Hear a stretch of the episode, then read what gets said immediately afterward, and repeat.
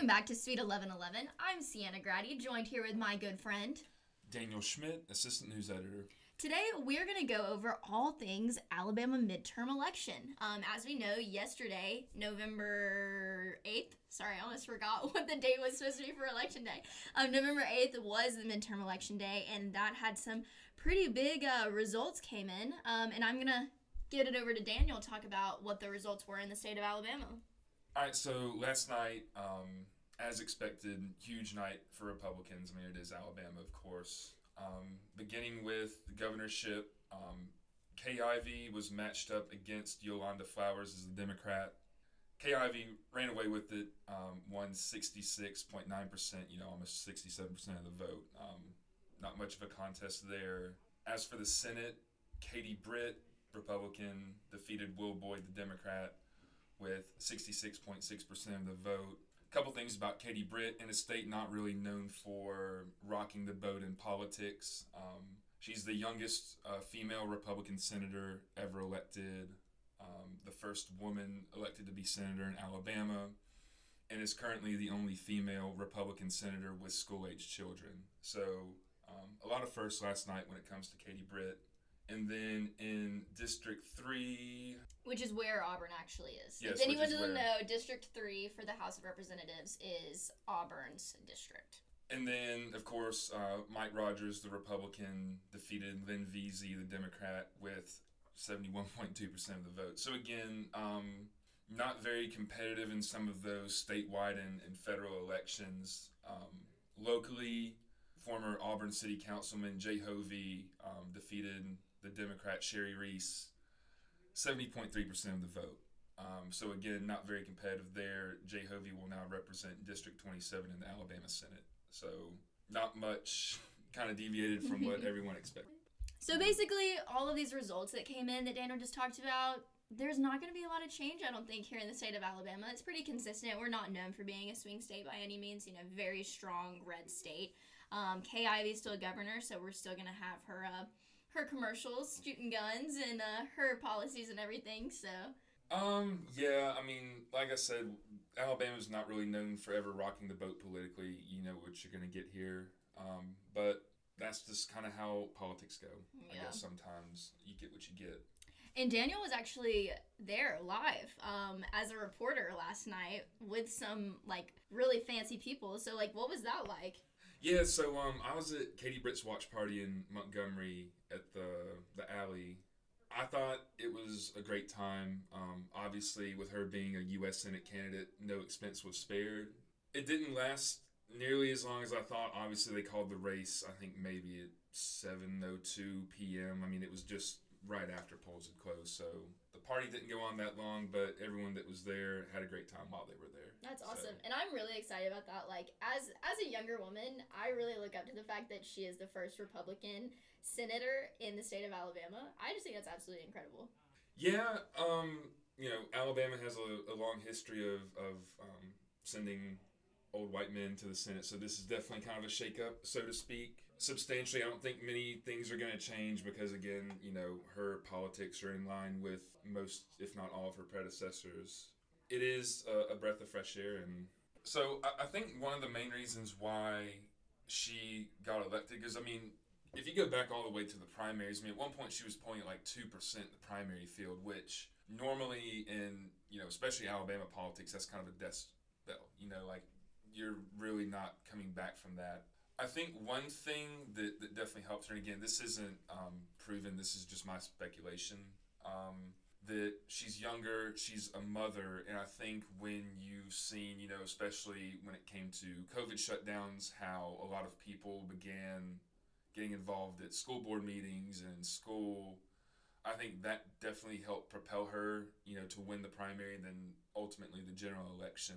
But again, I just think it was a breath of fresh air. She was unique from the rest of the pack. And I think in the end, traditionally, which has been a hindrance to a lot of people in politics, I think definitely kind of gave her a leg up over... I agree. I think that she, like you said, is a breath of fresh air. And she's very representative of a lot of the population in the state of Alabama. Like you said, she is a mother. And she although has a lot of the same values as her predecessors, she will offer a new perspective, even if her policies are very similar. Just having someone that understands what it's like to really be a mother. Like, she has a foot in the door with education, because she's got kids that are going to be in school. And there's other people that are hold these positions in office, and they don't have young kids that are going through the education system right now. And I think that she'll just add a new perspective to Alabama politics.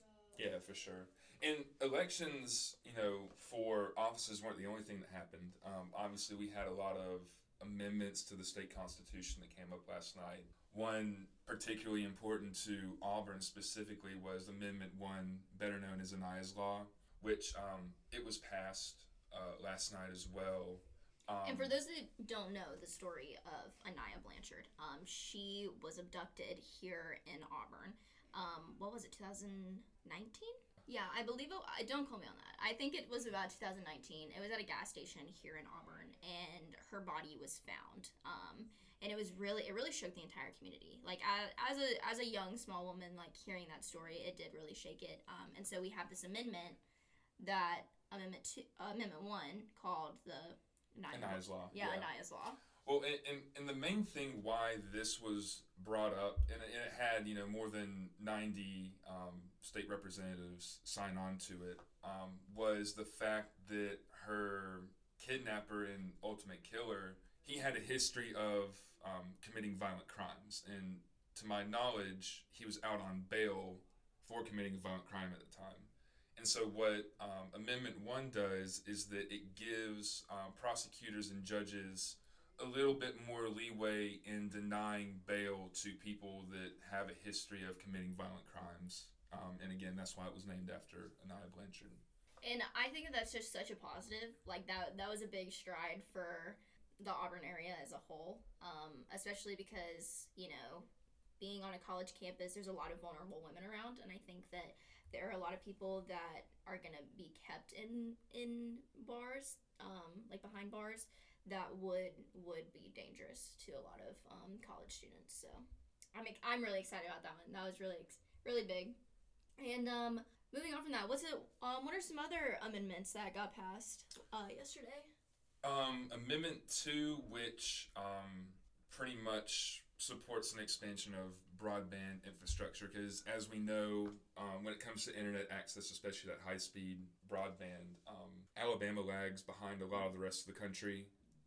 And this kind of aims at correcting that, so to speak. And then Amendment 10, which a procedural item, I guess you could say, like, it just means that all the amendments that were passed will be guaranteed adopted into the state's new constitution when it's, ratified. And I know that yesterday you interviewed a lot of people, so can you tell us a little bit about your interviews? Yeah, so when I was at the Boykin Community Center, I interviewed two ladies, Ruth Stays and Adela Doudwell, and just kind of about why they wanted to come out and vote, what some of their issues were. And really the main thing that they just talked about is that they view it as a privilege to vote, almost a responsibility in a way. The main reason it's not important, it's just important to vote for whoever's voting you. That's a privilege that we have. So we need to get out and vote, everybody, black, white, blue, or green. You need to get out and vote for what is right. Voting is essential. So therefore, whenever there is a possibility for people to vote, because at one time there were no voting for us, so now it's privilege, and I think we should use it. And turning away from Alabama specifically, let's talk about some national results that took place. Yeah, so in the lead up to the midterms, I mean, if you've been following the news, you've seen all these polls in favor of Republicans, inflation, crime, the border, all these things, and polling were kind of near the top of the list. So many people were expecting a quote-unquote red wave, how Republicans were just going to come in, because traditionally midterm elections are not good for the party in power. Obviously, with the Democrats controlling the presidency, the House, and the Senate, things were expected to be pretty bad for them. On the whole, I don't really think that happened. You definitely saw Republicans make some gains, especially in the House, but at the moment it's looking like the Senate's going to remain deadlocked, which, considering Vice President Harris has the tiebreaker, if things ever go to a 50-50 vote, that could probably be considered a win for Democrats. The fact that they didn't lose probably as many House seats as polling would have suggested beforehand that they would, I think that's another win for them, maybe, if you could consider it that. But I think you saw a lot of mixed results, and you saw a lot of close races. I mean, especially over in Georgia, you know. Mm-hmm. Yeah, the U.S. Senate seats in the state of Georgia are actually going to a runoff because they couldn't call who the winner was. And I'm actually from Georgia, so I voted in the state of Georgia. And Brian Kemp did beat Stacey Abrams for the second time in the governor race, but they are going to run off the Senate.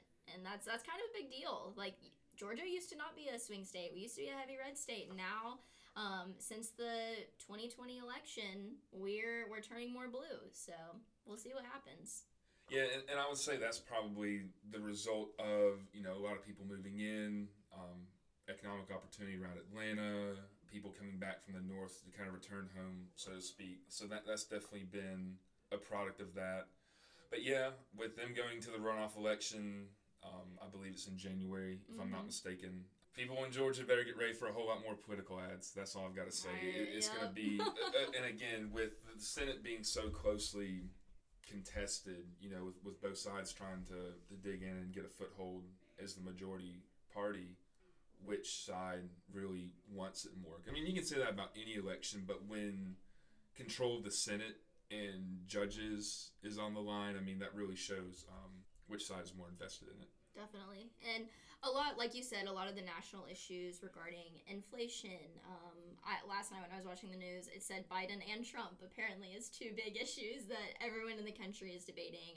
I know that the state of the world isn't quite back to normal post-COVID, and I'm a firm believer that every person that got elected yesterday is really going to do their best to help this country and help all of these issues that we are all very much so aware of.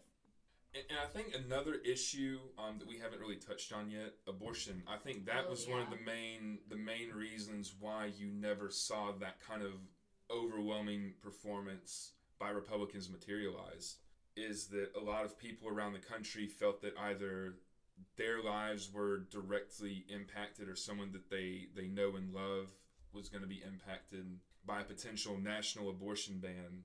So I think that definitely also played a role in how bitterly contested a lot of these elections were around the country. I definitely agree. Well, thank you all so much for listening. Remember, next election day, if you weren't able to vote yesterday, make sure you prepare and get ready to vote for next election. And I look forward to hearing from you about your opinions on these midterm elections. And you can look at our website at theplainsman.com for more updates on the midterm election. And we will see y'all next week.